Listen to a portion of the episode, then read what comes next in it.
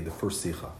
This week's Parsha tells us that when the Yidden are going to go into Eretz Yisrael, Ki Yarchiv Hashem's Gvuch and Yidden will be prosperous, then Hashem permits them to eat meat b'chol avis nafshe, according to the desire of their heart. But the Torah tells you that even though you're allowed to eat as much meat as you want, but you have to be chazak, you have to be very strong and fortify yourself not to eat of the blood, because the blood is the nefesh. So Rashi is going to ask, why does it use this expression of chazak, be strong not to eat the blood? By all the other mitzvahs, the assays or the lice assays, it never uses such an expression of be strong not to do the severe. Why specifically by the avera of eating blood does you use this expression of being chazak, implying that there's something in there that needs strengthening? So let's read the sikh inside. Ala pasik rak chazak lebilchi achol adam ki adam hu anefesh goimer matik Rashi tchilas pasik rak chazak lebilti achol hadam. So on the pasik, just be strong and do not eat the blood because the blood is the nefesh. So Rashi quotes the first five, uh, five words. It says rak chazak lebilti achol hadam, and he's mefarish. B'masha nemar chazak. From this that it says chazak in this pasuk.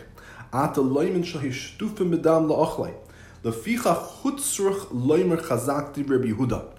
He says, from this that the pasuk says chazak, we learn that they were shtufim. Shtufim means that they were immersed. Like um, the, literally, the word shatuf comes from the idea of like the tide, like the tide. It's a shatuf benar, like something. Uh, and the Gemara uses it an expression of sometimes a, the tide could come and and wash away a person's possessions. So shatuf means that there's they were so involved in blood that it was like a tidal wave. They were completely immersed uh, in this uh, of eating blood. Therefore, since it was like so much part of their culture, the pasuk needs to say chazak. That's Rabbi Huda's opinion. Rabbi Shimon ben Azai Omer, loy ba'hakosuv ela hazircha v'lamdecha at kama tasarch lischazik b'mitzvahs. Rabbi Shimon ben Azai says an opposite approach. He says the loy ba'hakosuv, the pasuk does not come except for this reason to give you a warning and to teach you to how strong you need to be and how much you need to fortify yourselves when it comes to being careful with mitzvahs. Because im hadam shu kali shamar memenu she'ed adam esaveloi chusrik lechazkacha bahazarasoi kavachim l'shar mitzvahs. Because if blood, which is very easy to guard yourself from, why? Because a person has no desire to eat blood. But nonetheless, the pasuk says chazak, fortify yourself, be careful, be strong, make sure not to be over it. So for sure, a for all other mitzvahs, how much a person needs to be careful and to abstain and not put himself in a situation where he'd be tested, where he could be nichshal, where he could be over. So from if down, we're saying don't put yourself in a position and, and, and be careful and be strong. For sure, by all their mitzvahs, you need to do whatever you can not to be chas v'shalom over them. So it seems like very two opposite approaches that we'll see. So the Pashas moving, Akusha Shibakasav Shirash Nachat Sataritz. Who Mashanemer Chazak, Shalem Mitzinu Lot Bashar Mitzvah Satayr. He says, Bapashtas, the question is understood that Rash, what Rashi wants to answer. We don't find this expression of Chazak by all the any any other mitzvah in the Torah.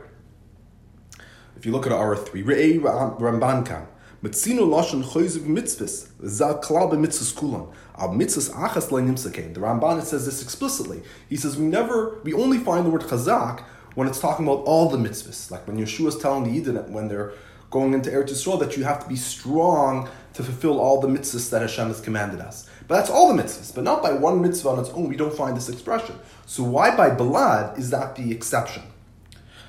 So back in the Pnim, al zeh maybe had drasha sifri kan shal piyam mavur lashon chayzik nemrdan. Therefore, Rashi brings these two explanations from the Sifri, Rabbi, uh, Rabbi Yehuda and Rabbi Shimon ben Azai, to um, to explain why we have this uh, this lashon of chayzik, chazak.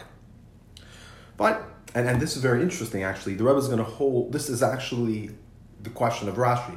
Many times we saw in the Sikhs that the Rebbe gives like this is what the Havamina, what the issue of Rashi is, and then we say later on, oh, this was what, what was really bothering Rashi.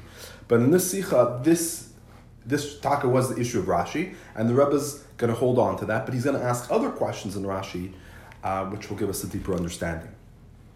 Amnam tzarich lahav aleph duber kam Shakasher Rashi maybe base Purushim, Ulefish Bekol Achama Purushim Yashna Kushi Bahavan Saksuvim, Shvitur Tzadei Hapir Shabishin. El Shapir Shasheni, El Shapir Shabishin, So we explained many times, then Rashi brings two Purushim. It's because the first Pshat has an issue, and those issues, those questions that we have in the first Pshat are answered by the second Pshat but he still brings the first pshat as first because that's the better pshat. That fits better with the pasuk. But he brings the second one because that has certain miles to it also.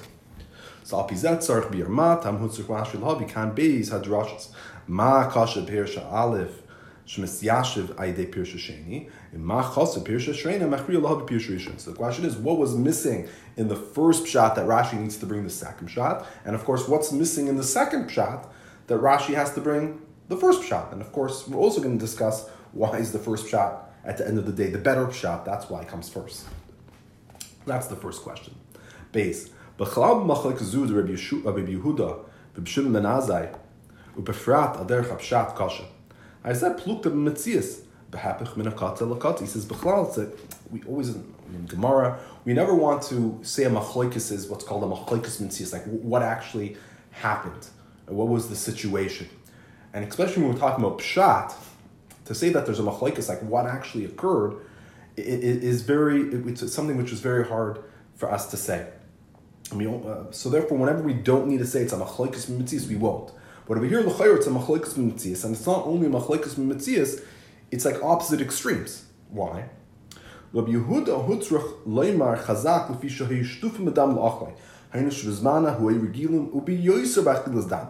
According to Rabbi Yehuda, you need to say chazak because they were completely immersed and habituated in eating blood. Meaning is that they were very, very accustomed, very much. They were involved and they enjoyed eating this blood. But Rabbi Shimon Azai, al adam atzmai einser kizik kalal, ki kale shami menushe einad masabale. But Rabbi Shimon Ben Azai is exact opposite. He says, oh, blood, that you don't need anything because people have no desire for it. The easiest mitzvah to do. Why do we need it? It's a kal for all the other mitzvahs. So what comes out? Rabbi Yehuda is saying is you need to say chazak because that's like the hardest mitzvah to do. They were shtufim bezima. It was the hardest one. You need to say chazak. Reb Shimon says, no, it's the opposite. It was the easiest mitzvah to do, and it says Chazak really only to teach us about all the other mitzvahs. It's mamish like from one, one extreme to the other. Was it something which is very difficult to do? Were they completely involved and they enjoyed it and they had a time for it? Or is it something that they had no time for and they were not immersed in it because who wants to eat blood? Pashut HaMachlikas Mitzias. But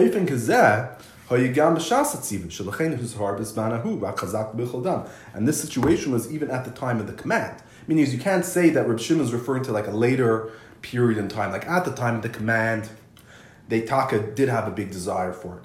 But Rabb Shimon is talking about hundreds of years later, you know, in the modern era, in the 21st century, now we don't like eating blood. No, Rabb Shimon was talking about at that time. Meaning Moshe Rabbein was talking to the Yidden before they came to into Eretz Yisrael, and he's telling them even though uh, you're going to be able to shecht and eat as much meat as you want, but be careful not to eat the blood. And he's telling them, why am I telling you to, be, care- to be careful to eat the blood? So it's a kal that even this easy mitzvah that you're about to have when you go into Eretz Yisrael, that should teach you about all the other mitzvahs how careful you need to be. So he's clearly also talking about uh, Eretz Yisrael too talking about, sorry, pre- present day. Present day meaning is at the time when Moshe Rabbeinu was talking to Bnei Israel. So he's clearly saying that they were not Shtifim Azima, and uh, Moshe Rabbeinu did not need to warn them about blood specifically. So Gimel. B'divrei Reb Shimon ben Azai, shebepirish Rashi, she'edan mesabalai, v'loi she'inam she'shtifim b'dam. So this, we need to understand. So it's not a question, as you see, the Rebbe doesn't put a question mark or anything, but he wants to understand why does Rashi change the expressions. By Rabbi Yehuda, it says that they were shtufim bedam, they were uh, involved in eating uh, blood. And but Rabbi Shimon, he should have just said the opposite expression. You know, Rabbi Yehuda holds they were shatut bedam, and Shimon ben Azai holds they weren't shatut bedam. But he changes it. He says he uses a different expression. He says because they had no taiva in blood. Why don't you just say the opposite? They were shatif? No, they weren't shatif. Like, why is it saying that they didn't have a type? What's the meaning behind that? Dalad. So two psukim later, it says that uh, you know, Hashem tells you the reward. After it tells you about not eating the blood and all the different types of blood you're not allowed to eat, it says this is an order that will be good for you. So Rashi says like this. What does it mean it's going to be good for you? He says, He says, if, he says, go out and learn the great schar for mitzvahs, because if blood, which a person's is, is disgusted by it, the Malashon Zem Mashru Shehinu Cholzman, Rashi's expression that a person is disgusted by his blood means it's, it's something which is part of the nature of a person at all times, you know, present generation, future generations. He says, He says, this expression is not like anybody. It's not like Rabbi Yehuda or like Rabbi Shimon Azai. Rabbi Yehuda, they actually were very involved in eating the blood. They were immersed in blood. So I mean, obviously they did enjoy it. It's not. It's the opposite of being disgusted. Not only were they not disgusted, they were like immersed, soaking in it. Even according to Shimon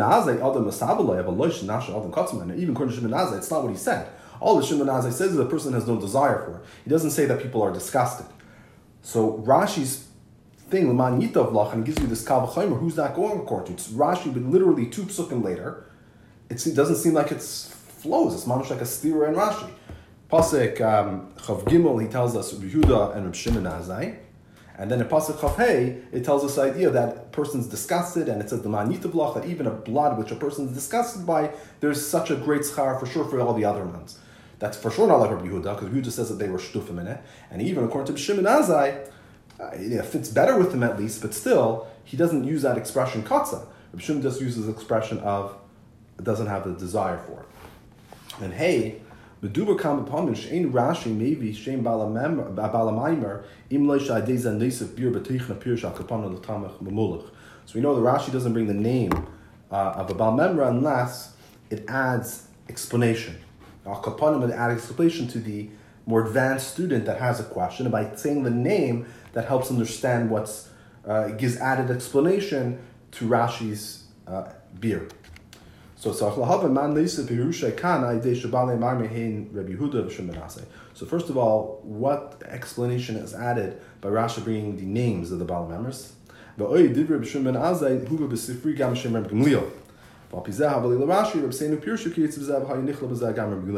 Furthermore, the source of Rashi is from the Sifri, and the Sifri also brings this vort in the name of Rabbi Gamliel. So the Chayra, Rashi should have said Rabbi Senu Pirshu, or something similar to that, because that would have been Nichla also Gamliel.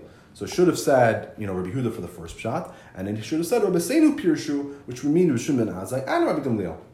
Like what meaning is what the Rebbe is trying to show is that this that it says Rashi brings down Rabbi Shimon and Azai and not Rabbi Gamliel and not Rabbi Seinu Pirshu. That's very meduik, right? Because it adds explanation. So we need to know what's that adding. Siv base. Hine k'omur pirusha shel Rashi hu mesifri am the Rashi mishana kam meloshin sifri so Rashi comes from the Sifri, but Rashi adds a few words and also takes out a few words. So by adding and taking away, that gives a very different explanation than the Sifri. First of all, Aleph, the Sifri isi b'divri Rebbe Yehuda sheishtufim bedam koidim matan Torah. Ilu Rashi matik rak shtufim bedam. Uh, the Sifri says that according to Yehuda, they were immersed and, and habituated in eating blood before Matan Torah. Meaning is, once they got the command not to have any blood, then they stopped eating blood. Um, but Rashi says that they were that they were still involved in blood. Okay, why is that a difference? He says These are opposite explanations.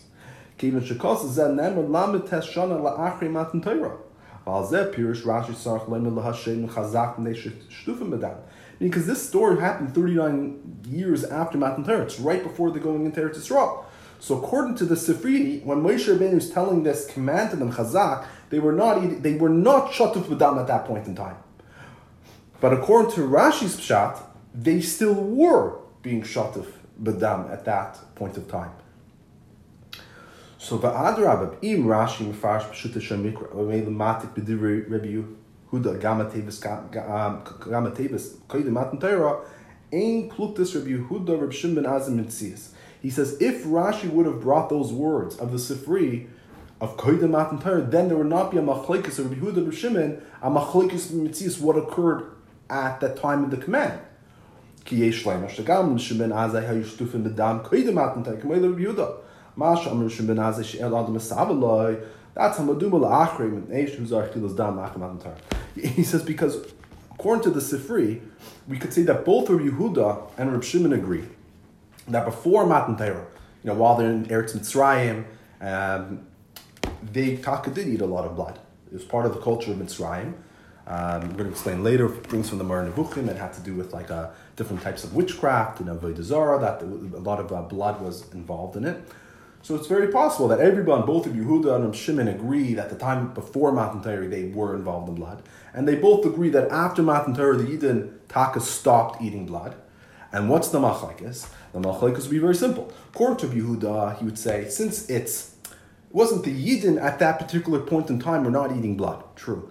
But still, it was the cultural in the world.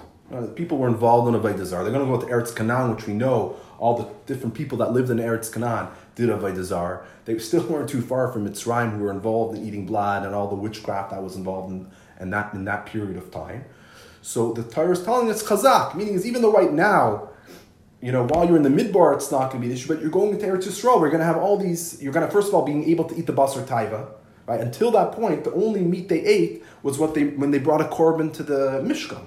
So when they were in the Mishkan, who, who had control of the blood? The Kainim. So the Kainim spritzed the blood on the Mizbeach.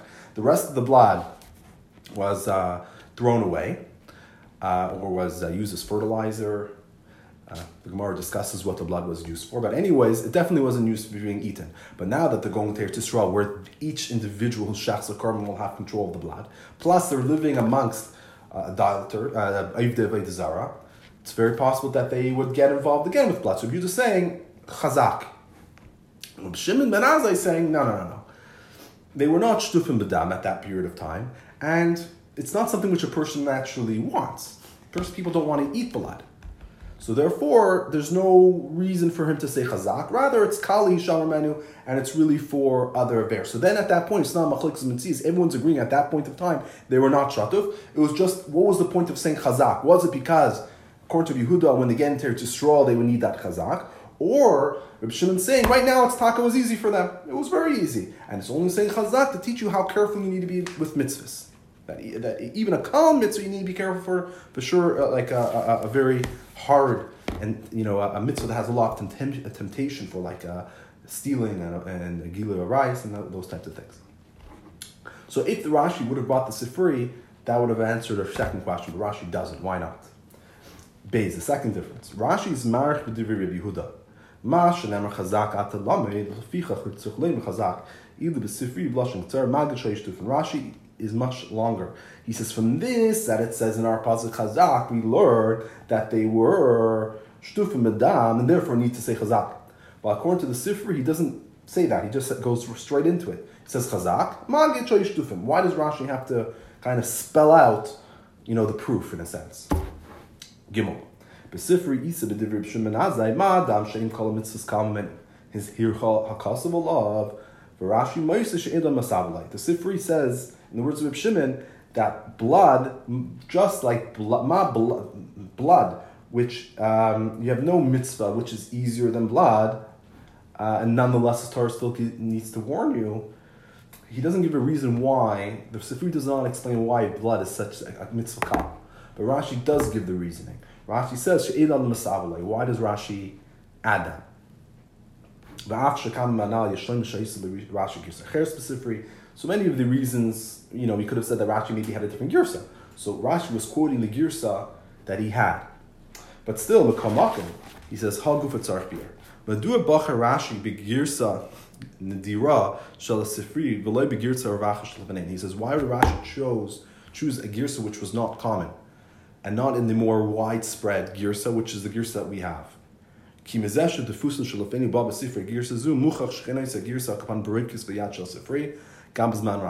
this that the Sifri that we have has this girsa, and I don't think we even have we haven't found any Sifri yet that had the girsa of Rashi.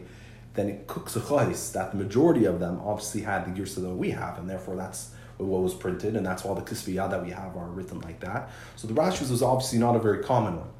So why would Rashi choose the non-common girsa to the more uh, popular one? And the Rebbe also adds in R12 that in addition to Rashi maybe having different girsa, we also some of the points that we mentioned, Rashi would have added explanation. For example, um, R12, he says we brought a bunch of differences. So some of the differences might have been because Rashi had a different girsa. But not.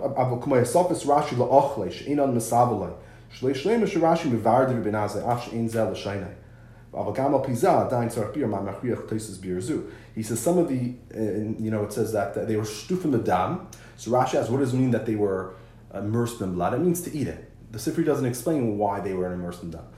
But Rashi explained why. So he's giving an explanation, saying, you know, to eat it. Why, why was it a mitzvah kal? So Rashi gives an explanation. So some of them might have been explanation. Some of them might have been an actual different girsa that Rashi had. But either way, we need an explanation. Why did Rashi feel he needs to give biurim on particular points? How does that add to the, our, our understanding of the pasuk? And why did he choose certain points that might have been a change in girsa? Gimel. So now we're going to get to the explanation. He says Rashi, any matik b'divrei Rabbi Yehuda kagir sasenu b'sifri shehishtufim b'da So we're first going to explain the differences between Rashi and the Sifri, which was in Sif Bey's question one. He says Rashi does not have used the girsa of the Sifri that happened before Torah. The Mashma Usa shenishtan alach Matan Torah. Um, ki alpizeni moving. Hashara al achil's dam nem retur kama pa'amim im nemer mit dam matn tar she fi mit dam mit aber le mem khazak haru al im ham haynu besmichus matn tar mit dam he says according to the sifri that they were shtuf mit dam kade matn tar when should the Torah use this expression of chazak? The first time the Isser is mentioned, right? Which I believe is in in, in, in Sefer Vayikra.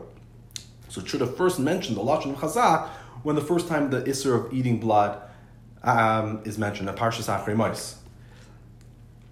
And why? Because first of all, it's the closest period of time. It was right next to Matan Torah. And B, when were they shtufim medam? We just said while they are Mitzrayim. So Matan Torah happened a few months later. So at that point of time, when you're giving that command, say be chazak. But why would it make sense 40 years later, after they already had the command, only then to give them the warning chazak? They were shtufim medam, according to the Sifri, when they left Mitzrayim. 40 years later, we said they, they weren't shtufim medam. They were not involved in dam. So it makes much more sense, according to our Pshat of the Sifri, to say when they left Mitzrayim, chazak, be strong. Why wait 40 years when they didn't really care about it so much? And say chazak because maybe in the future it will be. Say right then when they left Mitzrayim, then they were shtufim medam. Say chazak.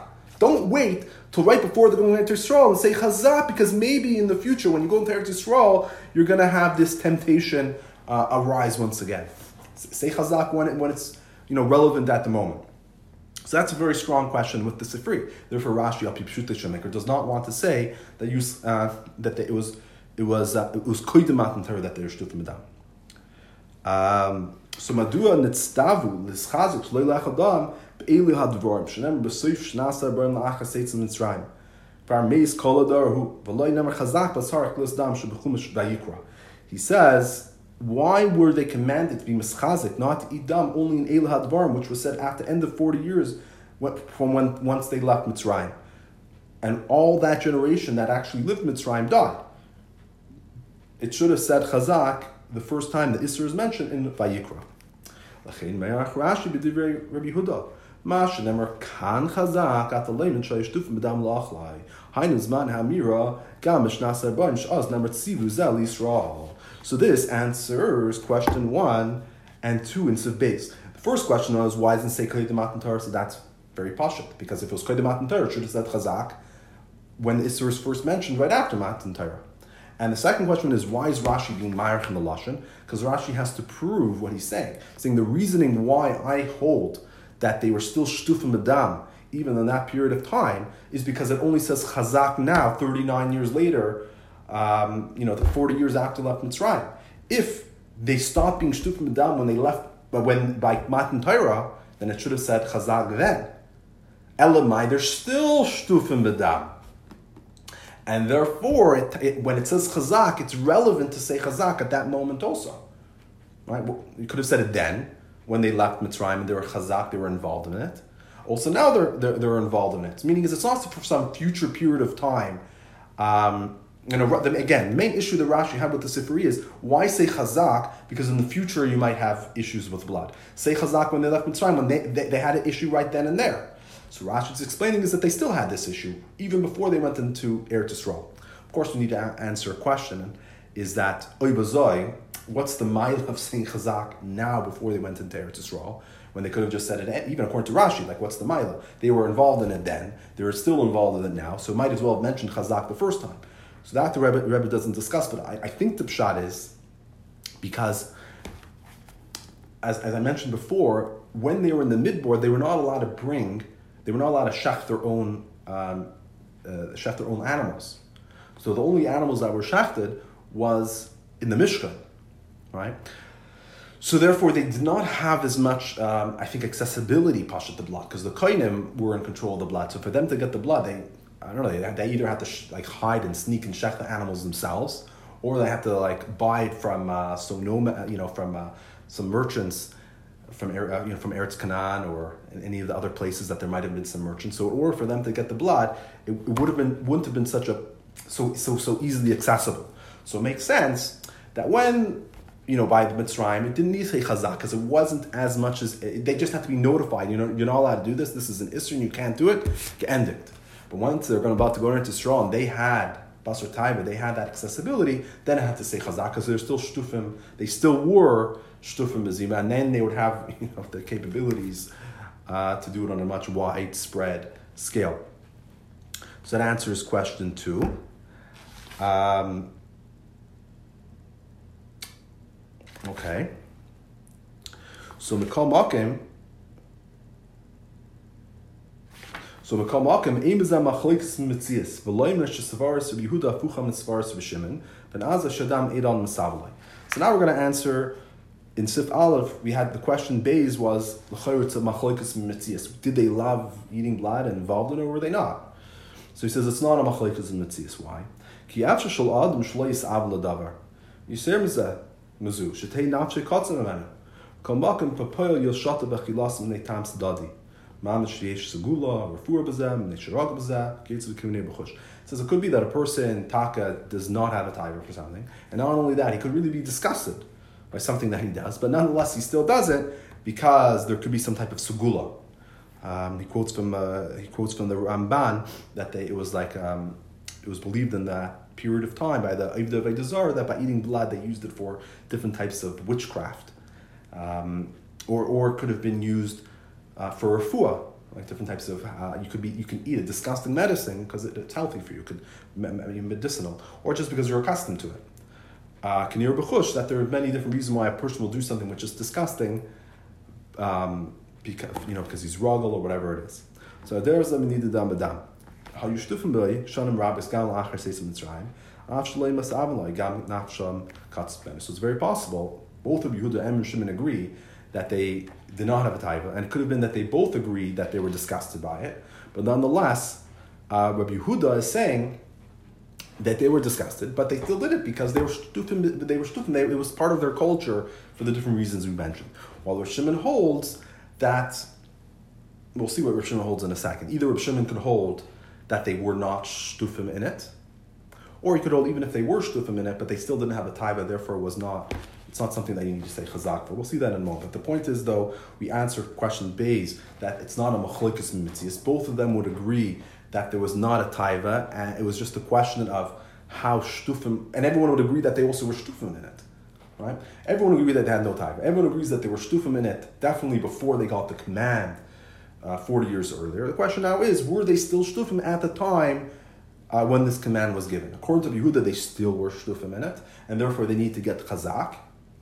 According to Shimon, they were not still shtufim in it, and therefore, since there's no taiva, and they're katzamahem, and um, and they, they were not shtufim. Therefore, obviously, it was just really a warning to teach you how chazak you need to be, even by mitzvah kal and kol for a stricter mitzvah. So that answers questions two, and also question four in Sif Aleph, because uh, we, we asked l'chayr to steer in Rashi that Rashi first said Rabbi Shehuda and Rabbi Shimon, and then in Pasuk Chafei it tells us that the manita block that you that you get a reward. Rashi tells us, oh, if you get a reward for such an ease for something which a person's katzmahem for sure for things that you know a person desires like stealing and gili arayas, for sure you get a great reward.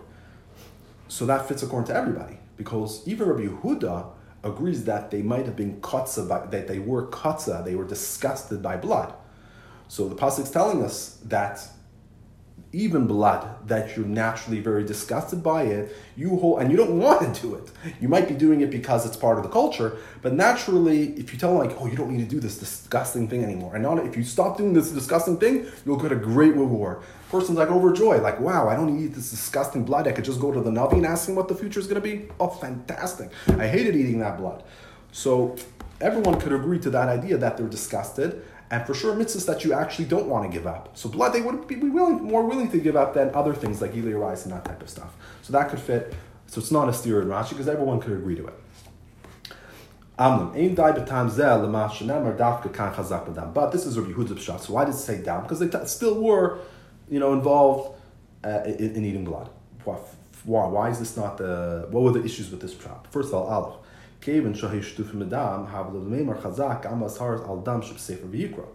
Adarab at ikra makayim esham esmich smat teira v'loy rak v'sefer b'ayim shana. So the first question is, since they were shtufim medam, uh, it should have said chazak by the first time it was mentioned in Sefer Yikra.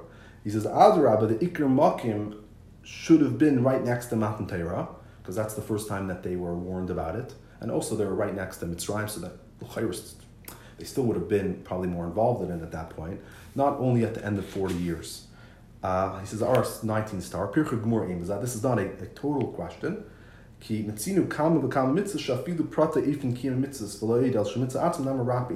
not such a, it's not a question of upshlugs of shop because we find many mitzvahs that sometimes the details or sometimes even the mitzvah itself is only first mentioned in Elud So it could be that it could maybe taka could have been said that meaning it was maybe like a Torah Shvalpeh could have taka been said earlier, but when is it actually written in the Torah? It was written only by Eile Hadvar. Um, and as, as Rebbe says, we find this by other mitzvahs, and, and maybe this is my own vart, as, as I said earlier. Why would it have been clearly stated in the Torah Chazak only at the end of the forty years? Uh, because maybe then, as I said, it would have been more relevant to them. Because during the forty years, they didn't have that much access to blood because the Kohanim had the access. Masha Inkim, when they're going to go into Eretz Yisrael, they had their own access. Therefore, the Torah is going to say explicitly Chazak at that period of time. But maybe Chazak was actually Taka said that earlier too, but it's written Torah for this reason. Anyway, that's that's one question still. You know, you should have mentioned Chazak. For all the reasons I'm giving, it should have said Taka Chazak the first time you're saying it if it was a real issue. Beis Ikr. This is the main issue. Upon klal leimer mashach ilu ilu. Main question is since they were warned so many times about eating blood during those 40 years, it doesn't make sense at all that during the 40 years, um, it did not help at all these warnings, and they still were shtufim bedam. 40 years later, they're still going to be, it's still going to be so much of their culture, and Moshe Rabbeinu and all these warnings had no effect on them, um, seems, seems very hard to say and um, right. I think the Rebbe is also trying to say like didn't help at all, and they're still shtufim medam, is because remember, according to Rashi, he has to still explain why it was said dafk at the end of forty years and not the beginning. Because if you're saying it was it was just as strong at the beginning and at the end, then you could say the Vortai said earlier. But if the taka was stronger at the beginning of the 40 years and it got weaker at the end of the 40 years, even if they were still shtufim, but it was weaker, you know, let's say it was 100% involvement before the command, and 40 years later they're at 75%, so even if that might still be considered shtufim, but it's still weaker, so if it's weaker, why don't you say that at the beginning? Why wait 40 years? That's why I think the Rebbe is stressing klal, shtufim, that, that, it's still like, like it doesn't make sense. Say it at the beginning. I think that's the main issue the Rebbe is having. Because it, it definitely had some type of effect, so why wait with chazak? It was weaker at that point. Gimel. And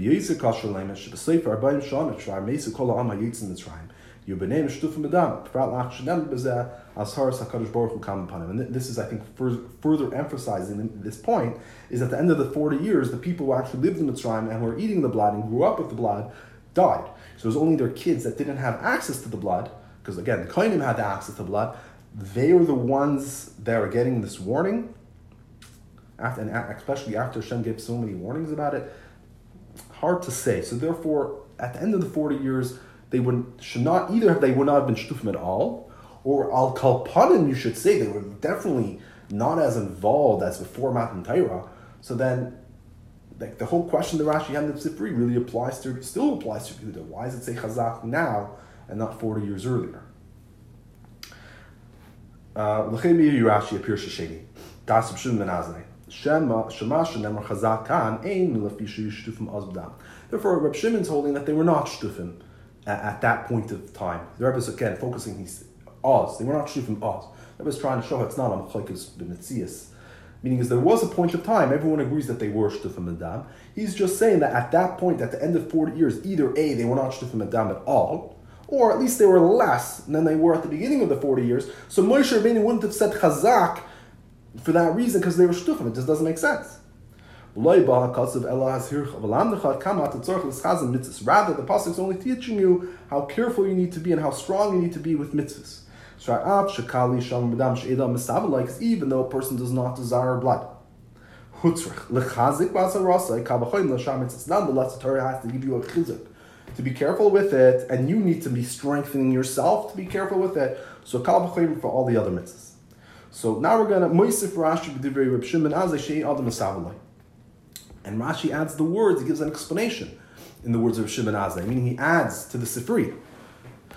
That what's the reason why it's a Kal Hisham menu? So Rashi explains because a person has no taiva. So we, it said in, in Sif Aleph, question Gimel was, why doesn't Rashi use the same expression by Reb Shimon as he does by Behuda that they were shtufim or not shtufim?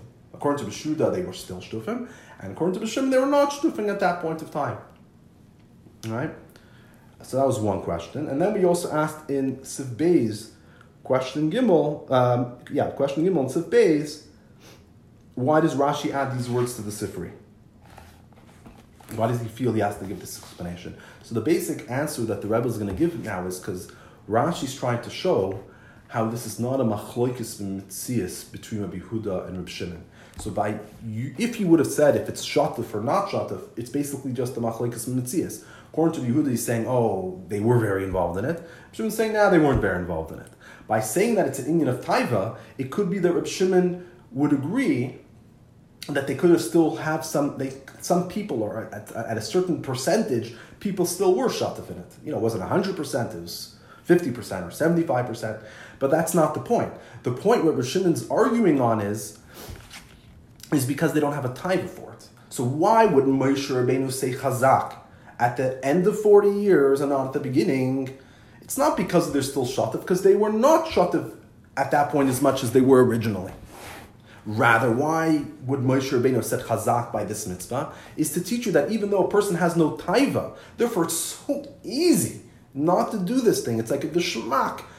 You get your uh, you know, your fortune telling by just asking the Navi instead of eating this disgusting blood. It's so easy to hold yourself back and you get such a great reward. For sure, a person will want to do it. And still tells you chazak, it teaches you a big lesson. So that's what Shimon wants to say.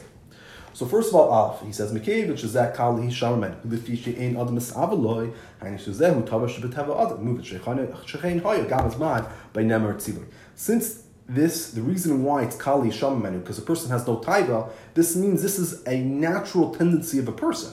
So it's understood that even at the time of the command uh, by Moshe Rabbeinu, that was still relevant. It wasn't. It's, not a machlokes of Yehuda and Shimon.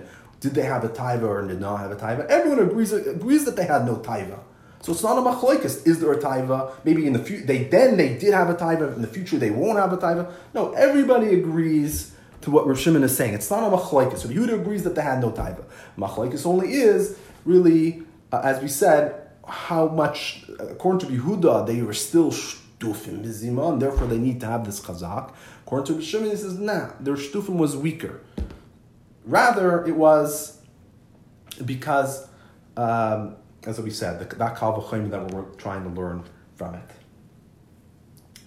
And Beis, Shulei Nemar, Kali Sham Radam Dafka Nafsha Adam Chatzim The reason why Rashi has to say it's because they have no taiva, because he doesn't want you to make a mistake. Because, as actually some of Forshim, as the Rebbe brings are, are learn, that the reasoning why Rav Shimon and Azay said it's Kal Hishamer is not because, it's not only because they have no taiva. It's more than that, it's because they're disgusted by it.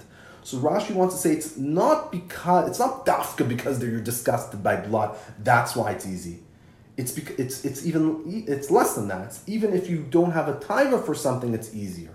Why does Rashi feel he has to emphasize that? He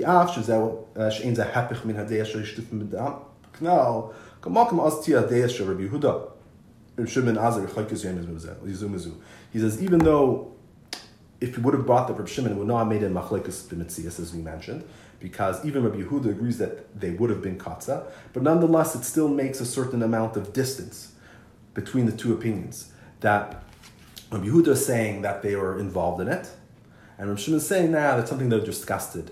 They're disgusted in. So, it, which implying is that they didn't do it at all. Rather, it, it's making the machlekes easier that they just didn't have a taiva for it. So Yehuda said they don't have a taiva for it, but they did it for you know other reasons. While Rav Shimon is saying is they have no taiva, and they really were commanded not to do it for so many years. You know, it's probably for another reason that says chazak. But va'oid a muchash. The main reason why Rashi doesn't want to say that the reasoning of Rav Shimon that it's a mitzvah kal, that it's because they were disgusted, because it's just not true. It's because it's hepech meaning to say that it's only it's dafka because you're disgusted by something that makes it easy to stay away from. But if you just don't have no taiva, then it's very hard to stay away from things that you you know are neutral to. That's not true. It's just not true. If, if, if you're neutral to something, and then you get a command not to do it, and you're told also that you get a big reward for not doing it, then it's also very easy to guard from. And that's really Reb Shimon's point. The point of Reb Shimon is not to say that if you're disgusted by something and you get a, a command not to do it, then you're then it's easy to, to, to fulfill. That's not true. I mean, that's for sure true. But it's even true that if you're neutral to something and you get a command not to do it and you're told you're going to get a reward, that's also very easy to do. And that's the point of Reb Shimon, that any things that even which are kal hi shamer, because you're neutral to it and you get a reward, and you have to be chazak, and for sure things um, that you're not neutral to, and you actually have a real timer for it, for sure you need to be careful from. Dalad. Amna. Ein Rashi mistap appears elevadoi, v'oizais, mevir kapir shashen, gaman chaynis appears. Rashi is not satisfied with this shot, only meaning the second shot of Reb Shimon, and more than that, he brings to the second. Why? He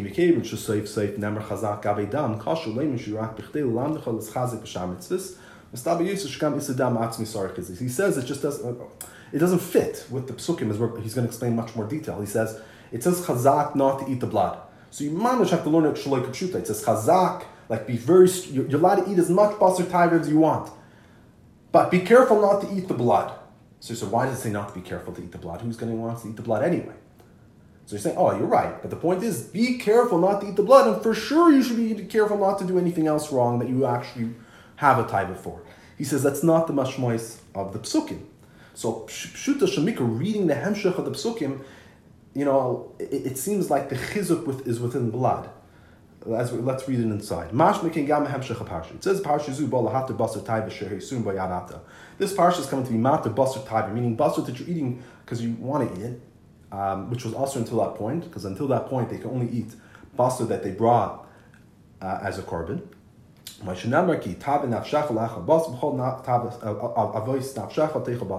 Because you're you have the desire to eat the meat, and according to all the desire of your of your soul, you should eat the meat. You should eat it in your gate according to the desire of your soul. So it's all talking about eating things as you mamish enjoy eating this type of meat. Then it says, but be careful not to eat the blood. What is a mashma? It's mashma b'pshuta shamikra shagam ezeh shaykh ki taiva nafshacha. Taiva me'ez tam. Its implication is, it's still talking about the taiva. You have such a taiva to eat meat, and it's telling you, but be careful not to eat the blood. Meaning is that you also had a taiva to eat the blood. And it says chazak, just be careful not to do it. That's, you know, if a person doesn't know, all, didn't read Rashi, just reading the English translation of the psukim, and it's talking about now you're allowed to eat as much meat as you want. Just be careful not to eat the blood. I mean, very, very careful not to eat the blood. The implication is that, you know, it says chazak, it says strengthen yourself, like have that extra uh, integrity and that extra determination not to eat it. It's mashma that, for whatever reason it is, um, there was some type of reason why they want to eat the blood. I don't know. It could be because of segula. Maybe it's just because it's very hard to get the blood out of the meat. But whatever the reason you're going to give, it's, it's because there's an issue with the blood itself, not because of something else. Therefore, this also gives an added explanation why Rashi has that erichus in the Lashon, Sif Beis question two. Why does Rashi say Mash Nemer Kan? Because he's again he's trying to explain from this that it says over here Chazak in this parsha that's talking about Basar Taiva, that further proves that it's an issue with the dam itself because it says it over here. By meaning not just over here because it's the end of the forty years uh, and not at the beginning by Matan Torah. But also it's said over here in the Parsha that's talking about Basar Taiva, things that a person wants to do, and it tells you, but be careful not to eat this. An implication is that that's something that they would have wanted, that they had, they needed extra strength not to eat. Mashenkin the Divri B'Shim Ben Azve Shadam Edan Masavaloi Rak Shabal Lam and Chulu Har Rak Shulafana. But according to B'Shim Ben Azai, that a person has no desire to eat blood, it's really coming to teach you about if even by blood you're careful for sure all these other things, then the the, the, the, the way how it's written about eating blood, rock, again, this is very important. The word rock, rock is always means excluding something. Rock, as opposed to what we said, you know, not pose as that even though what we said until this point that you are allowed to eat whatever you desire, but rock, but, but just be careful that even though you have a big desire, don't eat this blood. Any mas, so it's not it doesn't really fit so well with the psukim. Therefore, ultimately, it's the second shot. So Rabbi Yehuda's shot fits better if you're just reading the psukim straight. Rabbi Yehuda fits very well, especially if you don't know any history. You haven't read in, written other parts of the Chumash. Beautifully, beautifully fits. But Rabbi Shimon fits better, as we're going to say, more with the toichin, more with the um, the general concepts that are spoken about that if you already know that they were warned 40 years earlier not to eat the blood and they're warned as shtufim like logically they were not as involved in dam at that point as they were 40 years ago why give them as hard of blood so Reb Shimon fits better according to logic like if, if you think of the full picture it fits better but if you're reading the actual psukim itself if you're reading you know if you want to just read the words itself Rabbi Yehuda fits a lot better. So Yehuda fits better according to the words. Just reading the parsha through fits beautifully into the words, while Rabbi Shimon fits better maybe into the general um, logic of, of, of, this command of blood. Uh, maybe Rashi das Rabbi Yehuda l'rishayna b'mayla kichem ashmois hemshach aksuvim v'akushi rak mitzat tuichin inyan shaydan shlif v'dam as. So therefore Rashi brings Rabbi Yehuda first, b'mayla, because that's the mashmois hemshach the pasukim, and the question really is only mitzat the inyan, meaning is how can you say that they were still shtufim v'dam? That's what the issue is. Because the mashmois, right? Because the mashmois is that they were shtufim, therefore you're giving chazak, but it doesn't make sense. Why would they be shtufim? So it's a question on the pshat. So the meaning is Rabbi Yehuda fits well, beautifully according to the, uh, the, the psukim itself. But we can ask a question like the pshat of the psukim doesn't make sense if you read it simply. Like it's weird. Like why were they shtufim medam? So if you read it, that's what makes sense. Shtufim medam. That's what I would think. But then I can ask the question, why were they shtufim medam at that point? And then I got to come up with an explanation. Why were they still shtufim? And that's hard to understand. And therefore, that's the mile of Shimon. Hey, I'm the madain yishmak latam mulach lahayr. Now we're going to go back to question, uh, Sif Aleph question 5, that Rashi only brings the Baal, uh, the Baal HaMemra, it's adding explanation. So he says like a, a sharp talmid would have a, would be mayor, would, would, um, would say, ask this question. My tamer amar mar haki mar haki polygal pirush chaveri. My duchka mahai duchka. He says, why does Mar say this pshat? And the other opinion says the other one. Why is one force pshat better than the other force pshat? Meaning they both are force pshat. One doesn't fit logically, the other doesn't fit according to what the pasukim are actually saying. So why does each one pick his one his pshat? Maybe Rashi Shmoy Shabal Member Kikol Echel Shitas also. So Rashi brings the name of the Baal Memra because that shows you that this is actually their way of reading. They have a certain way of reading psukim. That they have certain rules of how you're supposed to translate a pasuk in Torah. So you see that the way that they're translating over here fits according to the rule that they've already shown many times in the Torah. So Rabbi Yehuda would say the reason I'm reading it this way because this is the rule of how you're supposed to read these types of psukim. Reb Shimon ben Azai would say is the reason I'm reading it this way is because, as we see in other places in the Torah, in these types of situations, this is the way how you're supposed to read um, the psukim. And that actually will add explanation and more havana in what they're saying to make it uh, somewhat less of a deichik actually. The Yehuda Mitzinu, b'masha kasev, leiseichlu kol nevela ger, leiseichlu kol nevela, the Rabbi Yehuda Mitzinu, Masha Kosel Nevela Lager Shebeshrecht Dan Machla Nachri. says in the pasuk, uh, you're not allowed to eat any uh, nevela. So what should you do with the nevela? You should give it to the ger which is in your gate, and he can eat it, or you should sell it to the guy. He holds that you read the psukim as it's written, meaning as you give it to the ger ben asino l'rachim. He says you give it to the ger. What does it say? You give it to the ger ben asina, because that's what it says. You give it to the ger, and it says by the guy that you sell to him. And he disagrees with Rameir that reads the pasuk in a way that says uh, it means you, you sell it or give it to the ger or to the nachri. Meaning, as he's reading it according to just a simple um, reading of the pasuk. ולשיטס זו בנידדדן, שיש לפרשה שבו הכסל ללמד השאר מצווס. אוי, שמדובר בנגיע לדם עצמי, מפרש דם דברם ככסבים, שבו למד בסהרס דם עצמי. שנאמר חזק, גבי דם, לפי שצורך לחסקם אדם, לפי שאוי ישטופם בי. Is therefore, when it comes to our pasuk, and you have two ways of learning it, you can learn it that it's coming to teach you about other mitzvahs, or it's talking about the blood itself according to the simple reading of the psukim. So he's going to explain it, the words of the psukim as it's written. That's teaching us about blood, that you need to be very strong uh, about uh, the, and be careful about the Isser blood because they were very immersed within it. Therefore,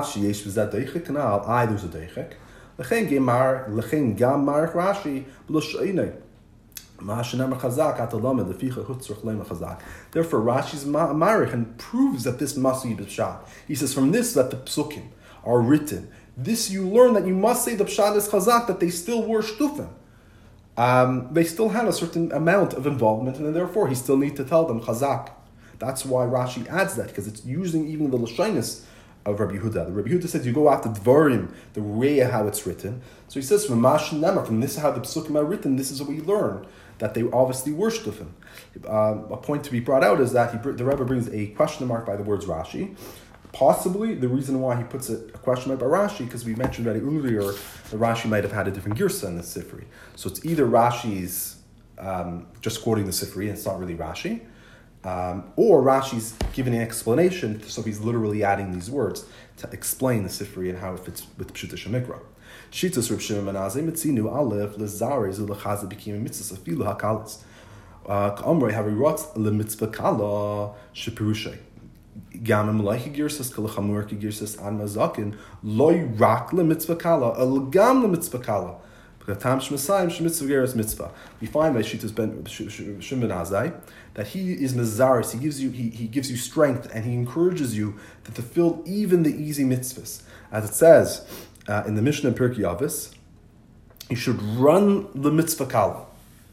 What's pshat le mitzvah kala? It means not only to a mitzvah kala, but also to a mitzvah kala.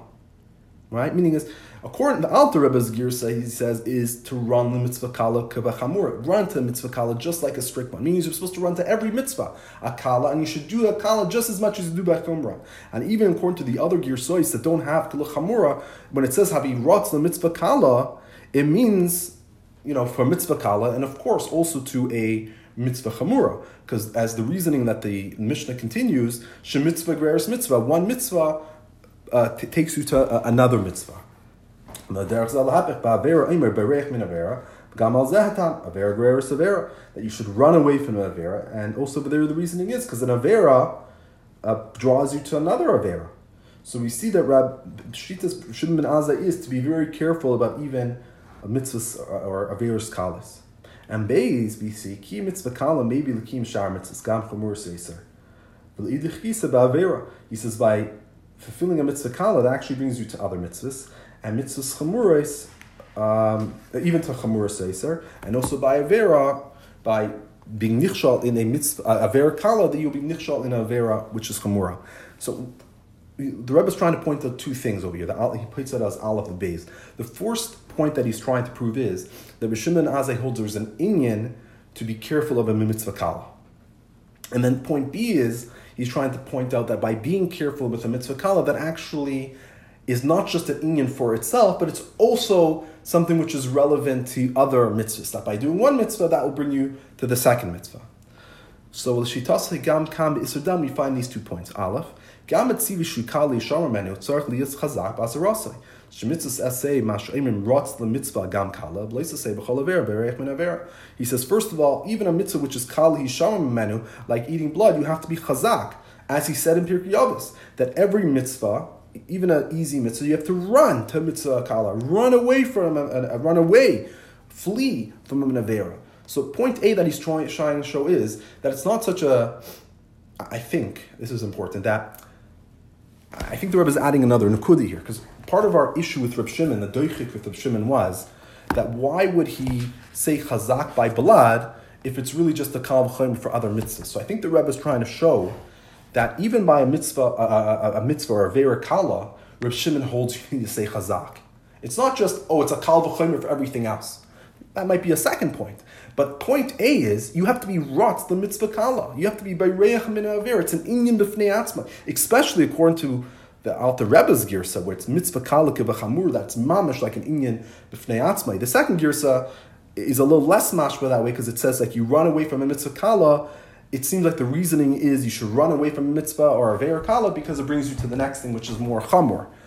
Um, right, so according to that reasoning, um, if you, you have to run away from a, a ve'er kala because it brings to chamur one, so of course you have to run away from a chamur one because that'll bring you even to a more chamur tika one, right? But the point is there's an issue of running away from an avera kala mitzvah itself. And then Beis lahasircha. Oh, so oibazoi also by blood. When it says rak chazak, the built yachol adam, it's taka talking about blood. He says you have to be super careful not to eat blood.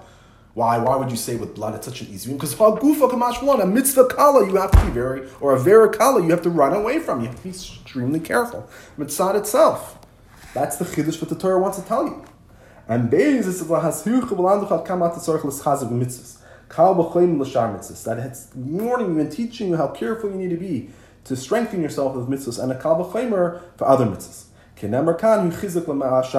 Because what's said over here is also a chizik for other mitzvahs. Right? By, by telling you chazak by blood, for sure you have to be chazak by everything else.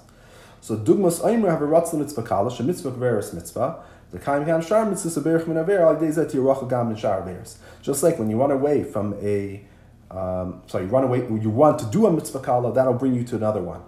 Similarly, when you run away from an avera, that will bring you and make you even more distant than the other avera. So these two points that we see fit with Reb Shimon, that he, he holds a very strong concept of running away from small averas. So I, so why would the Torah say by dam?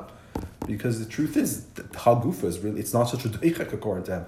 According to him, yeah, by mitzvah, by avera kala, you have to be super careful from. And B, from this side, it says that by Verakala, that teaches you as a Kal V'chaimer uh, for every other one. So uh, on the contrary, maybe you can say, according to Shimon, makes more sense to say by blood. Because if you said it by chves, by gila rice, you think, oh, only by gila rice you need have chazak.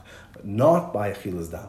But by see, saying it by achilas dam, then we know achilas dam. And then when we know it's of kal everything else. But so, so saying it by this mitzvah actually fits, you know, is the best, is the best way again, obviously, this is not you know the Rebbe's the reason why it's still brought as the second shot according to Rashi is because it's not Pshutei Shemikra Mamish.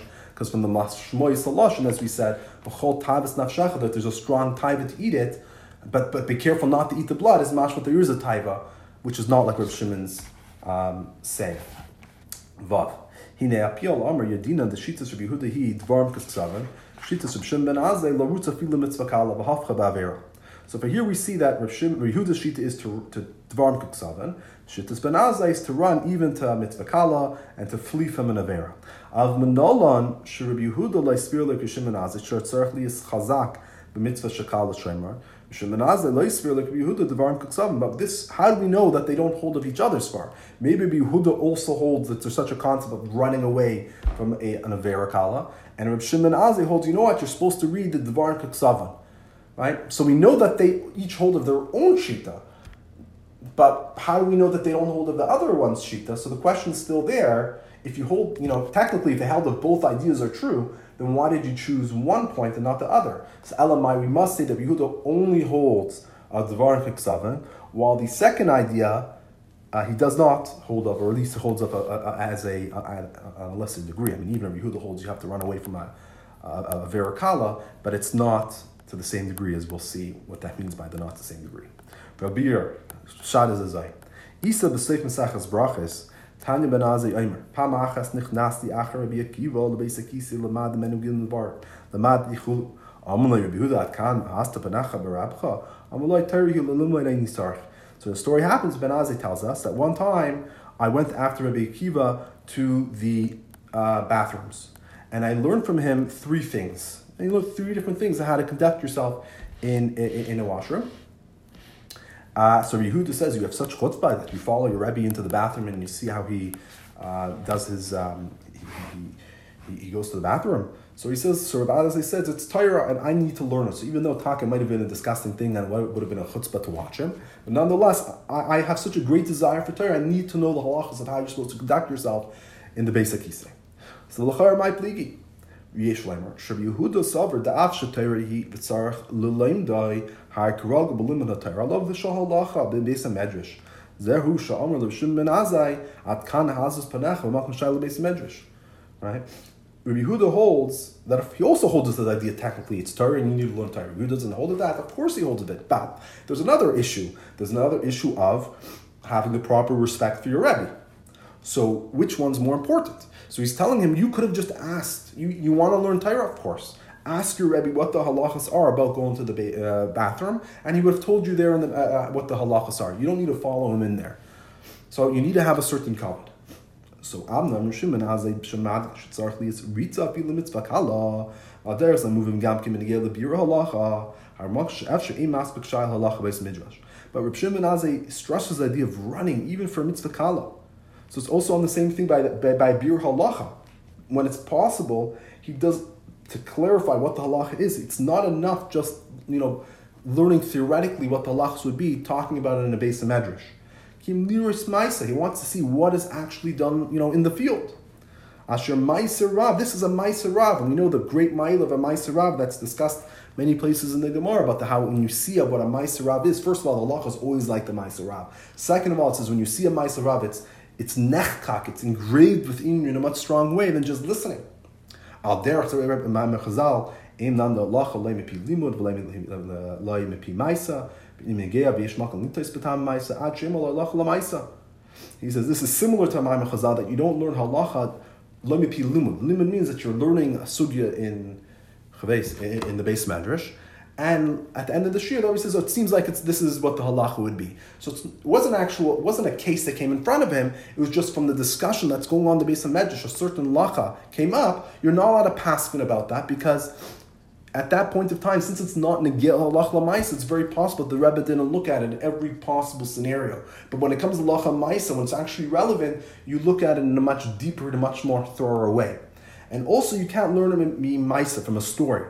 What does that mean? That a story which is relevant, obviously, a story which is relevant to whatever the halacha is, but even though you saw a story what happened, there's a possibility that you could not understand properly what the reasoning of that particular case. So you saw a case happen, the Rebbe gave a psak in, but you might, if you don't know what the reasoning is, you might make a mistake. Therefore, you're not allowed paskin by the mice, even by Maisarav ad unless they tell you this is halacha lemaisa, meaning is that you have a complete clarity halacha lemaisa what the story is. So going back to Ben Azai, Ben Azai wasn't. It was very clear what the halacha lemaisa was because in the Gemara earlier, Rabbi Akiva actually taught these three halachas. He says when he Rabbi Akiva says I followed my Rebbe um, into the bathroom and I learned these three halachas from him. And then Ben Azai says I followed Rabbi Akiva and saw these halachas from him. Meaning is he already knew what it was very clear to him what he was looking for. He wanted to see that these three halachas that Rabbi Akiva uh, saw and he taught was that actually being um, followed b'poyel. and I guess exactly how was it followed, but he wants to see the details to make a certain clarity. So this was a Maisera which was very clear what the situation, and therefore he would have been able to pass it. So for Ben Azai wasn't happy enough just asking for the lachas or hearing it initially from Rabbi Kiva. He wanted to have that clarity of Maiserav.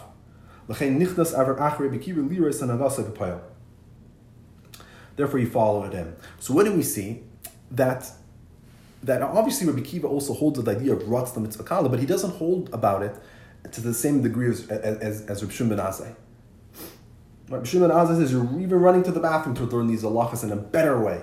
Rabbi Yehuda says no, you don't do, you don't have to ruts, you don't run in certain ways when you have other options. So Rabbi Shimon ben Azai, always the top option is running, having that energy to find out what the halacha is, to do the mitzvah, while Rabbi Yehuda also had other um, that, that wasn't necessarily the top consideration. In this situation, we saw the top consideration is not to have this azus upon him. So in the story regarding to us, it's you know when it's dvarim kuksavim or havi rotz mitzvah kala, you would hold dvarim kuksavim. Dvarim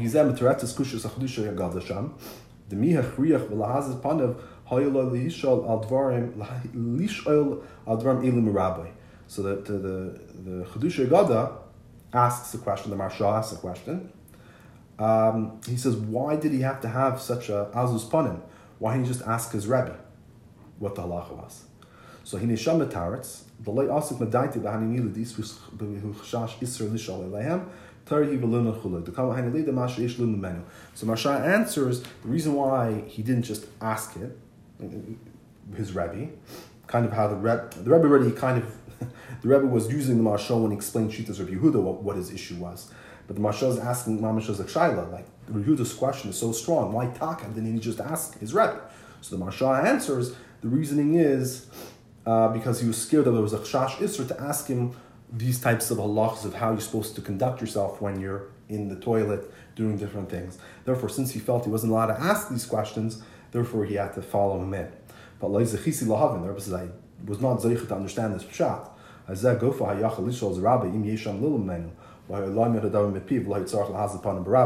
He says this gufay he could have meaning is I guess he was scared to ask these questions because he felt it was not respectful to ask his rabbi, I mean, especially publicly or maybe even privately to ask his rabbi. So he preferred just to spy on his rabbi.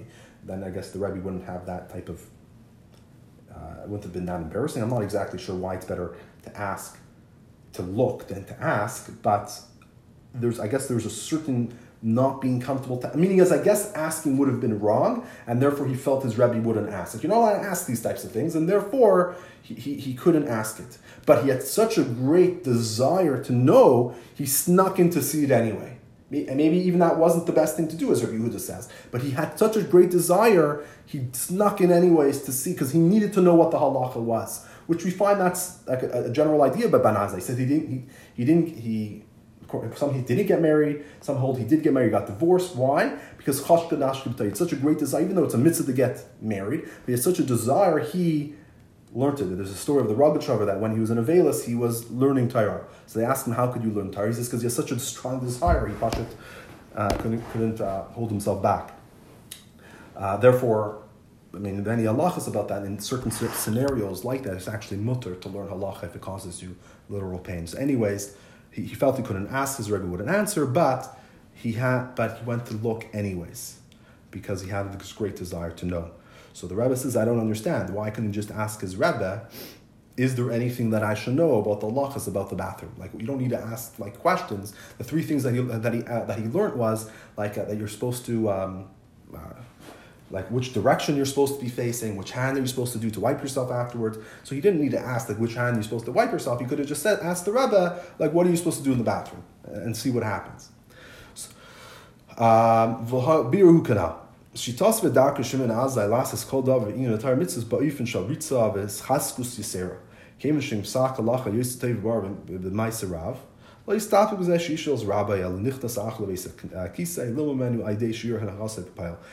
Pshat is as we just said. Reb and Azai was inyan was to do every single Torah mitzvah with the ultimate amount of running and uh, and excitement and, and to do it in the best possible way. So since there is no psak halacha, which is better than asarav, it wasn't enough for him to ask his rabbi. Yeah, maybe he could have asked his rabbi. So it wasn't a matter of he was embarrassed or he was scared his rabbi wouldn't answer his rabbi. It has nothing to do with that.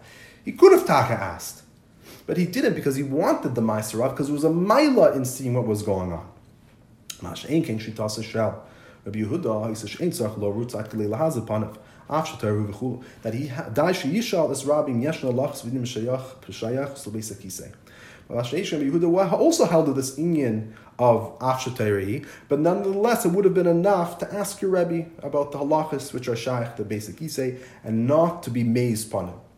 Hagos ben Azai harizeh l'shitas Rabbi Yehuda at kan asaf panach barabchas. We see according to Yehuda, he held the, the way that Ben Azai conducted himself was the inyan of chutzpah. Ben Azai emer nemer mach shefer l'sechaya. Nemar inyan loy that ma sheikh in behema beskila ma sheikh beskila. So we see now we're going to prove that according to Yehuda, um, Uh, so we're gonna we're gonna see how Ben Azai doesn't even when there's an opportunity of learning it Tavarim Kiksavai, he doesn't learn it Tavarim Kiksavai. Masha Inkim Yehuda, he dafka learns the Tavarim Kiksavai. What's the story over there? So the Gemara is discussing. It actually says in the Gemara that according to Shitas Rabbi Yehuda, there's an of what's called smuchim or a hekesh. Basically, is that when you have two psukim which are next to each other in the Torah, you learn certain halachas from them. Meaning is even if you have two psukim which nira, when you look at them, it doesn't seem like there's any connection. There's two totally different halachas. But this itself, if they're next to each other, that means you're supposed to learn halachas from it. Um, so Yehuda does not hold of that concept, except in Chumash Devarim, except the Mishnah Torah. And the reason why I hold about it in, uh, in uh, Mishnah Torah, the Ritva explains, is because since in Mishnah Torah it's the second time these halachas are mentioned, so the question is, why did Moshe Rabbeinu put the order of how these halachas are recorded in a different way than how they originally mentioned earlier on in the Torah. Meaning is when it was a first recorded, it's recorded in a particular way, and then you change it. So if you're changing it, obviously there must be a reason. So even Yehuda agrees that you learned smuchim in Mishnah Torah, but in the rest of the Torah he does not hold the inyan of smuchim. But Manazai does. And what's the example? So we know by witchcraft it says uh, it says you're not allowed to allow a, a machshefa to live, but we don't know what type of misa you're supposed to give her. Does she get uh, chanek? Does she get hereg? Do you stone her? So Ben Azai says the next pasuk tells us that if you live with behema, if you lie with behema, mois yumas, which mois yumas means skila. Right, because someone who sleeps with the behema is with skila machshefa. So since machshefa is put next to a behema, sleeping with behema, which is with skila, so we see from the inyan that they're smuchim that they're also with skila. So Amr Rabbi Yehuda, inyan like skila, just because they're smuchim. Moshe Rabbeinu in Parshas Mishpatim is telling us all these halachas. Parshas Mishpatim says many, many halachas. So because it mentions one halacha next to the next halacha, you're going to say obviously skila. What's the connection? Machshefa and sleeping with a behema have no connection. Like a machshefa, uh, this not an animal you kill, but skila. Like, why would you say, like, what's the logical connection that because this one's with skila, that machshefa also get skila? Fine, they're next to each other, but because they're next to each other, therefore you're going to give one skila? No, that's, that doesn't make any sense. He doesn't hold to this inyan of smuchim. Ella, how does he know that machshefet was skila? He says, "Oiv yadani b'chlal machshefet hayu v'lami yatz l'hakash tam leim l'cha ma oiv yadani miskina af machshefet skila." He says the reason how we know it is because oiv yadani are different types of witchcraft. Oiv, I think, is a necromancy that they you know, would speak to the like a, they take the skull of a dead uh, person, uh, dead body, put it on the armpit, and ask questions to it, and um, they, they, so it was like asking the spirit in the sense it's held in the future. Yudoini was a type of bone from a bird that was called Yudoini, and they would swallow it and it would tell them the future. It's different types of witchcraft. And by Oiv Yudoini, it says clearly it's B'tzkila. So we have a rule, we say this in davening, that anything which was part of a klal, and then it leaves the klal, doesn't just come to teach about itself, but comes to teach about the entire klal. Meaning is, these things were part of the klal of machshefa, and we know machshefa is loisechaya. Right? So why do we have Oiv And then it comes and tells us Oiv Yadoni specifically, it's Beskila. So the rule is since Oiv Yadon was part of the Klal Machshefa and it left the Kal to tell you a detail about it, meaning is that it's Beskila. So the rule is it doesn't just come to teach about Oiv Yadon, it comes to teach about the entire Klal, that any type of Machshefa also gets Skila. So the Tamach HaKosim Yesh Leimer. Ben Azek Dersh Smuchim B'chol Kula. Somchu Inyan, Haparsh B'chalusay V'akte Kach Lilu Mazet Ein Skila. Manazai holds that we hold it to Inyan of Smuchim in the entire Kaira. Um, that the a parsha b'chalusa, you, you connect the parsha in, in its b'chlolus, and um, and, until you're able to learn even the punishment of skila from it.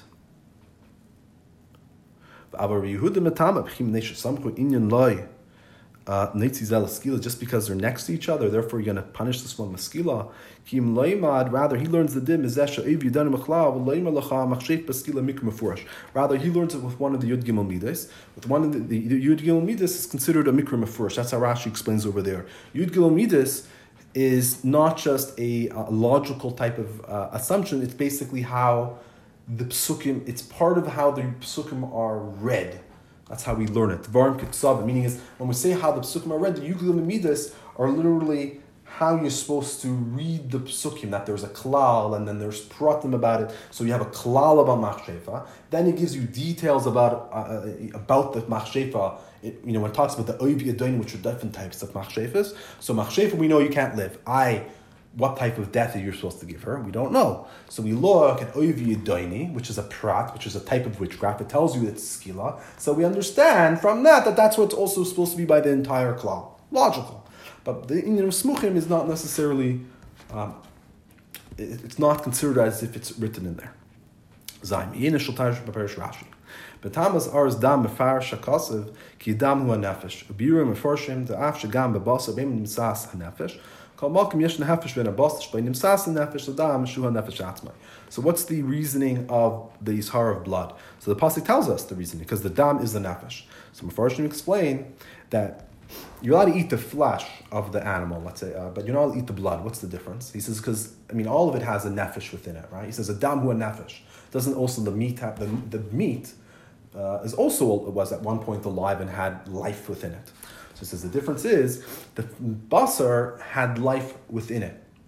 Meaning is that you had the nef- the blood, to give you a little background, um, how it's explained in the Chassidus at least, the, the blood is the the, the, the neshama, the nefesh bahamas, the, is actually within the blood itself. So the blood in the Torah is called hadam hu nefesh. Is that the dam is actually called the nefesh itself because the the, the neshama is within uh, the blood. The and, and from the blood and the neshama which was within it, that's where the life comes to the rest of the body. So the blood itself has the neshama within it, and the basar gets its life force really from the blood. Okay, so technically, if you're let's say drinking blood, you're also really drinking the nefesh which was within that blood. Masha'inkin, if you eat the basar, you're not eating the nefesh because there's no nefesh in it. Rather, there's a certain life force that came from the blood that went into the basar, um, which that you're allowed to have because once uh, the animal's dead, the, the, the nefesh is no longer, and even that life force is no longer within, um, uh, within the meat. Right? So that's what he says. There's a difference between the basar that there was found within it the nefesh, meaning is within the basar is the blood, and within the blood is the nefesh. But with uh, that's that you're allowed to have. But the blood itself you cannot have because that the nefesh itself is enclosed within it. We know that whatever you eat becomes part of your flesh and blood. Therefore, you get the same characteristics as the food that you're eating. So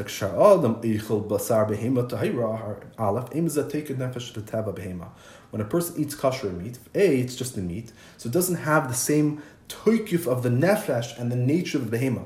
Because it's not the nefesh itself, it's the life force that came out of the nefesh, which eventually, uh, some of that life force was in the basar. Um, and Beis, Habasa Sarchlias Nilas Misacha Mishtana Achnas Adam Habasa Vesheva Tava. So also the the meat itself is chewed and digested and it changes until it becomes the Dam and Basa of the person who's eating it and who's getting um, and, it turns into your basar. So it's changing to become you. But blood, first of all, as we mentioned, has the toikif of the nefesh inside of it. And second of all, you don't need digestion uh, like the basar does.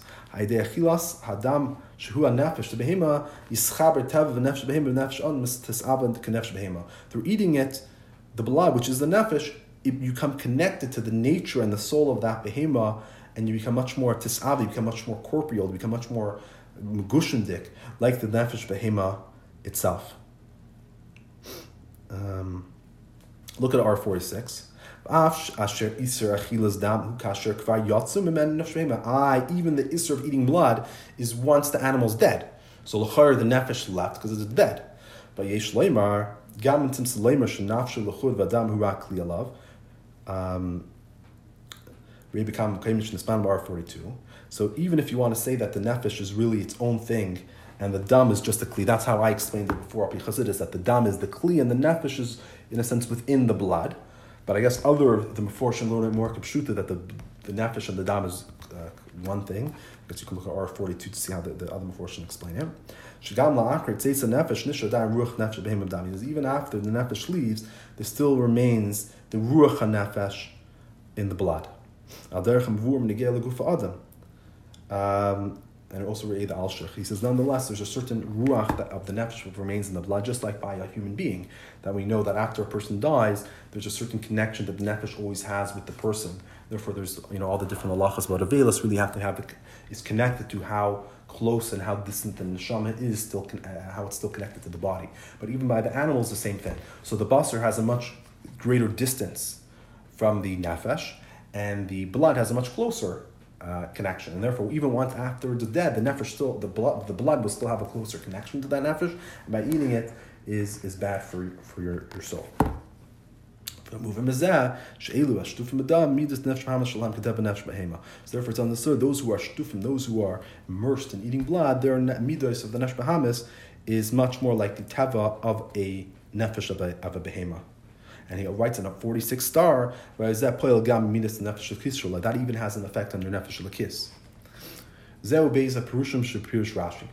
בתחילה מדבר בזה שהשטוף מדם, לפיכך הוא צריך להם חזק So that was really how the other Meforshim are learning the issue with blood. How does this connect to Rashi? He says because these are the two Purushim of Rashi. First of all, he brings that they were they were habituated with eating blood. Therefore, needs to say sechazak, meaning is this is a command on the general idea of being mechazik and fixing and being mevari the midas tivim shel nafsh bahamas. Meaning is that the Rashi saying, like the other Meforshim, that's his first thing, is that you need to be strong, you need to focus on fixing and developing your midas and elevating your even your natural midas of the nefesh bahamas to make them more in line with the nefesh of to make them more holier.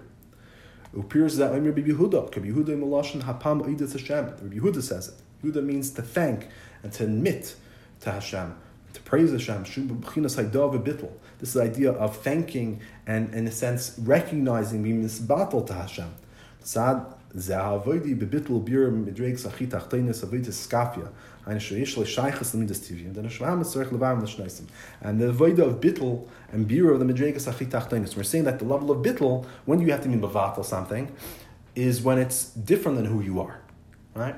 So when we're ta- so Rabbi Yehuda, who's saying that you have to mean battle yourself, we're not talking about the nefesh kis, which is naturally inclined to Hashem. Rather, we're talking about the nefesh bahamas, which wants, you know, behemoth zachem, not godly things. Therefore, there needs this the idea of bittul, this idea of iskafia, to nullify what the natural tendencies are, and rather to bring an inyan of bittul and to make it more holy. Aber Shimon and Hazan, this Ratzai Shkol Chulu. But Shimon this was the second level, right? He was on the level of running, that all his desire was always to go upwards. And similarly, in his learning of Torah, his whole nefesh desired Torah. As we said, mentioned earlier, he didn't even want to get married because his nefesh had such a great desire for Torah. Therefore, every inyan of Torah mitzvahs he did in way of running and with great strength. So when he says the pasuk is coming, it's not tell, coming to tell you the inyan of bittel. But Shimon Azai was above that level, right? Because he was not in a level that he needed to Mima's battle. No, his whole desire was already to come closer to Hashem. Rather, he's saying the pasuk's teaching you to run and to work even more to come closer and closer and to strengthen yourself um, and lahasiurcha means to make yourself shine with Torah mitzvahs. Al it's not coming to mavar and to change the midas tivium. Rather, it's cause you to shine and for you to be careful and to be strong in mitzvah.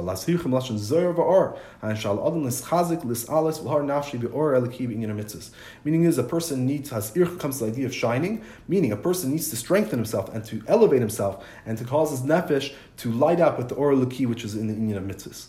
So The nafshe bahamis move the mental gam such. And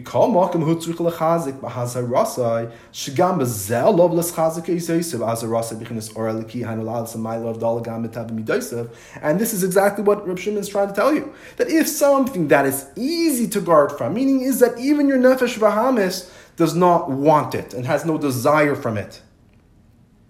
It's naturally separated from it. But nonetheless, we're telling you that even something that you don't need bittel for, this is his proof. You don't need bittel to not want blood. But nonetheless, the Torah is telling you to be zohir, to be machazik in it. What's the idea? He's saying because even if your nefesh Bahamas doesn't want it, nonetheless, there's a more another inyan which is uh, which which is which is important, is to make the nefesh Bahamas shine. So the natural tendency not to have blood is einzach, but then there's a deeper level is that the nefesh Bahamas needs to be to, to shine. So you're going to take this inyan of not eating blood to a whole much greater, deeper level, uh, on a much more ruchnistic level, um, right? Which is to be oila much hard, meaning is there's a certain amount of uh, not being involved in blood, which is beside the midah, the midah of your the teva midaisav. But then you need to also be elevate yourself to an aura laki, to become like a godly type of midah. Um, and which he does not explain what this means al pi chasidus, but um, many other places it does explain what it means. The idea of, of blood, which the, blood is always the idea of passion and warmth, and the idea of, of blood is being passionate about Torah mitzvahs and um, you know, look in other places in Chassidus if we're discussing it. But anyway, that's the idea. So the kal b'chayim for other mitzvahs that a person does have a taiva for them. So Allah v'achas kama l'schazik l'salas li. So for sure, for all these other things, a person has to be nischazik and to be uh, elevate himself, to be completely separated for sure from the from the gashmistika part of it, but even more than that, to cause his nefesh to light up with the oral key to really become higher and more exalted and totally above uh, this world.